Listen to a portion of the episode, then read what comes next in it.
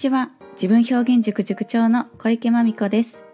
高学歴大企業高収入を経験してきました私なんですが自らの子育てやそしてうちの子の進路についてまあ悩み始めたということをきっかけに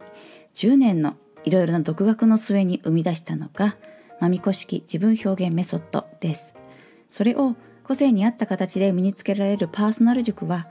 が自分表現塾で下は幼稚園児多くはアラウンド思春期そして上は40代の大人の方までオフラインオンラインで通ってくださっています。はい。うちの子の進路ということで親として愛する我が子のために何ができるんだろうということをね一緒に考えていきましょう。さあ今日はタイトル「七田式」この言葉ご存知ですか？七田式教育ですね。うん。あのいわゆる幼児教育ですよ。ちょっとねあまり間違ったこのベースとなる部分を間違ったことを言っちゃいけないので公式ホームページから少しねあの見させていただいて抜粋しますね。そもそも、えー、志田式教育っていうのは認めて褒めて愛して育てるっていうことをそれが七田式教育ですよと掲げられているんですけどもあの七田誠さんという島根県の出身の方が、まあ、研究を続けまして、えー、0歳教育のことについて本を出して、まあ、それがロングセラーになったことをきっかけにこの「認めて褒めて愛して育てる」っていうキーワードの脳と心の教育を始めたよってことがきっかけみたいです。はい、でまさにねあの私今住んでるところがファミリーマンションなんですけどもそのね真ん前に、うん、岸田式教室ありますね。そしてちょっと離れたとこには公文式もあります。0歳児から志田式行って公文行ってっていうコースなのかななんて思いながら、えー、でその隣にそろばん教室みたいなのがあってなかなか味わい深いラインナップになってるんですけども あの我が子はどこにも行ってないんですね一応ね申し上げると。なんですけどあの私が最初の子娘を育てる時に初めて、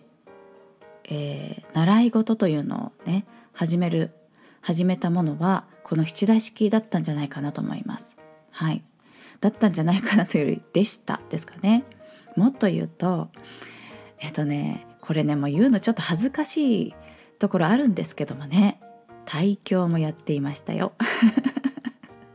胎教って分かりますか？いわゆるお腹に赤ちゃんがいる頃から聴かせる音楽とか気をつけていたみたいなことです。はい、具体的にはワールドファミリーかな？ディズニーのこう英語で音楽をね流していました 本当に もうねいろいろね思うことありますよねで大教もあのお話しかけとかその愛情をもう体の中から外から注ぐよってことは私はね非常にこれはいいことだと思うんですよね。まあでもねそんな体教しながらも、うん、働いている時のストレスたるや。何でしょうプラスマイナスゼロにしようとしてたんかしらね。でも本当はそれも瞑想でわからない。でもとってもかっこつける気持ちがあったので生まれてくる我が子が優秀であってほしいなとかね。なんか、うん、脳が いい脳みそであってほしいなみたいな。もうそういう気持ちがありました。はい。あの娘の時ですよ。ですのでまあそうやった胎教からスタートして、まあ、それをねあのその時の夫も別れたんですけどねその時の夫も、まあ、すごく熱心になんか2人して熱心にその体教とかはねやっていた気がしますし生まれてからの七田式というのもねあのすぐさまこう0歳から通えるところって何だろうって言って通い始めましたよ。ちょうど私がその元々のお友達でママになる時期が同じだった子も、まあ、その子は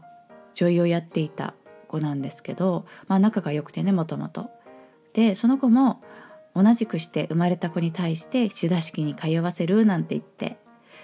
なんかねあのあの勢いづいちゃって「うちもうちも」って言いながら通ってましたよね。で実際はどうなのかっていうと何をするかというとねこれもホームページとか、まあ、調べればあの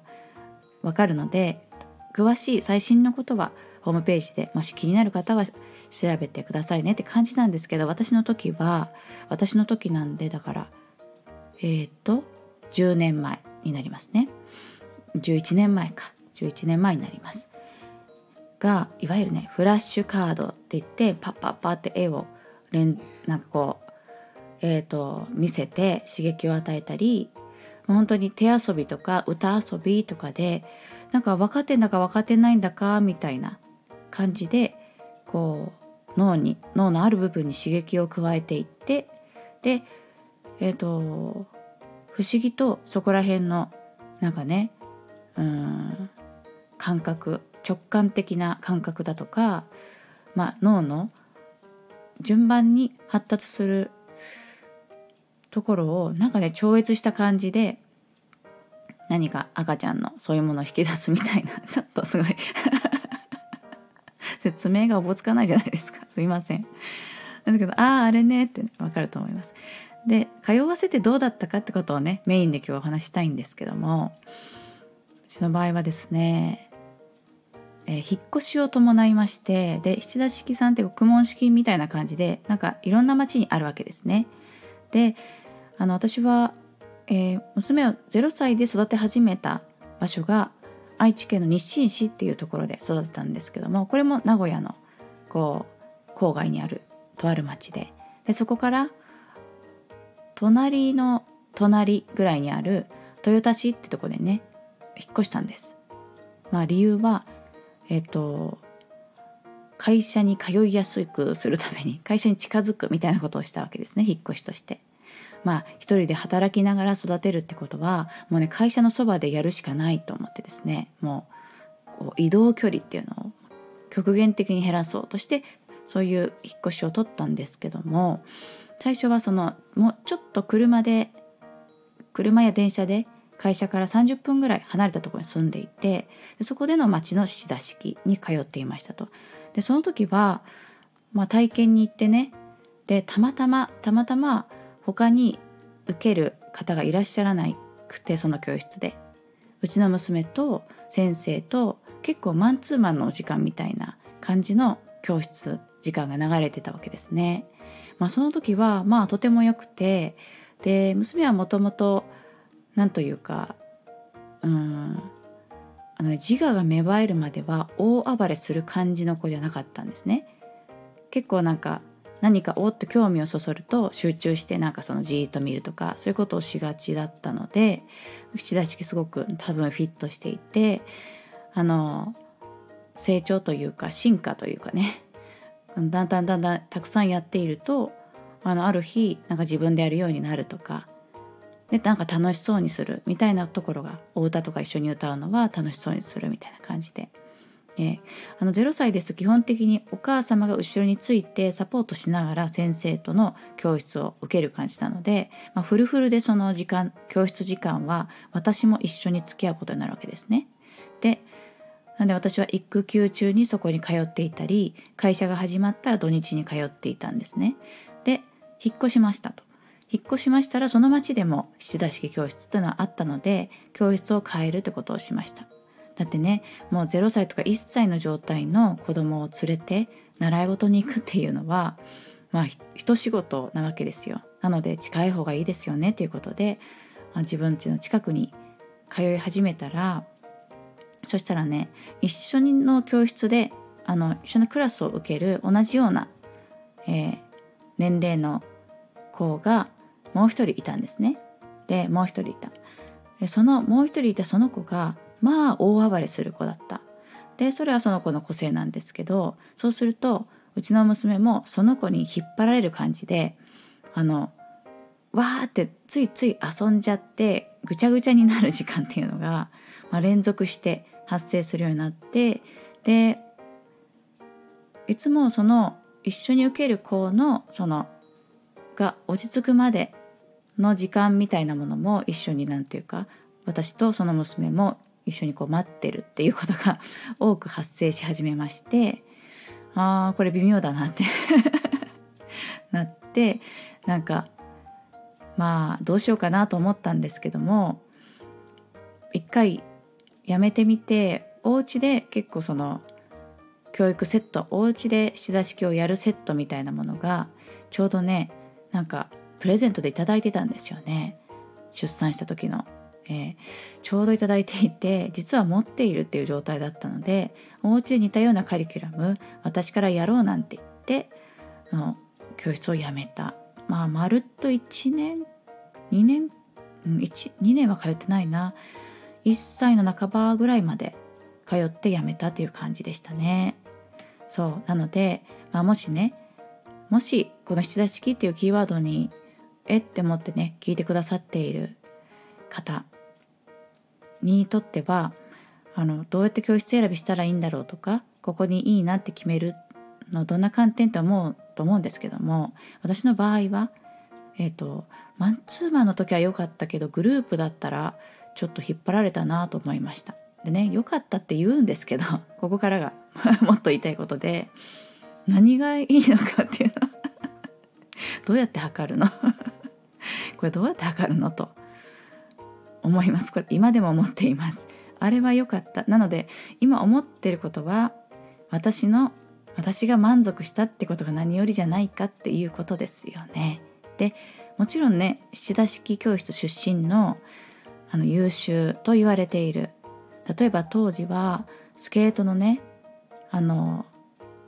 フィギュアスケートの本田さんとかねあの出身志田式の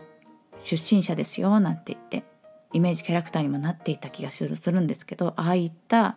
あらもうなんか立派なお子さんねみたいなねあいう子になっていく事例も多くあるようなんですけどもまあ何て言いましょうかだからっていうふうに 今は思っているところがあります。うん、そうまあここもね私が娘に対してその娘私が持っている何というか人物の正解像というのを何か持っていてでそこに何か近づけたいなって思っていてとかね。そりゃ脳みそよくしていた方が選択肢広がるじゃないかっていうようなあたかも、うん、正義そういった正義とか大志みたいなものを掲げるだとかあると思うんですけども、まあ、その最たるものがこの脳を鍛えるみたいなお習い事だと思うんですけどもそれは幸せなのかなみたいなところをね考えちゃいます。正解はあの現時点で思ってることはあっても正解はないことかなって思いましてそう思っていますって感じです。ちょっと歯切れが悪かったですかね。今日すいませんね。そんな感じで今日は七田式教育について私の経験談をシェアさせていただきました。そうあのこの習い事ですよね。習い事に関してあなたの体験談だとか迷っていること今これ通わせてるんだけどどうしようみたいなことがあったら是非持ち寄ってわちゃわちゃとやりませんかと。いうことで次のズームお話会のテーマは習い事です。まあねたくさん話すことあると思うので、えっと、全部で3枠 3, 3日間の日程で限定3名様それぞれの枠でご用意してますのでもしお時間ある方はえちょっとその時じゃないでしょうか私とお話しする時じゃないでしょうかということで お待ちしております。ということでちょっとまた長くなっちゃった。気をつけますね。サクッとって言っておきながら長くなりがちということでね終わっていきます。この番組は人と人との架け橋になる株式会社 LMC 様そして全ては美味しいご飯時間のために Farm to Table 水波オーガニックファーム様のご提供でお届けしました大木社長ともちゃんいつも応援ありがとうございますではまたお耳にかかるまでお元気でお過ごしくださいね。ありがとうございました。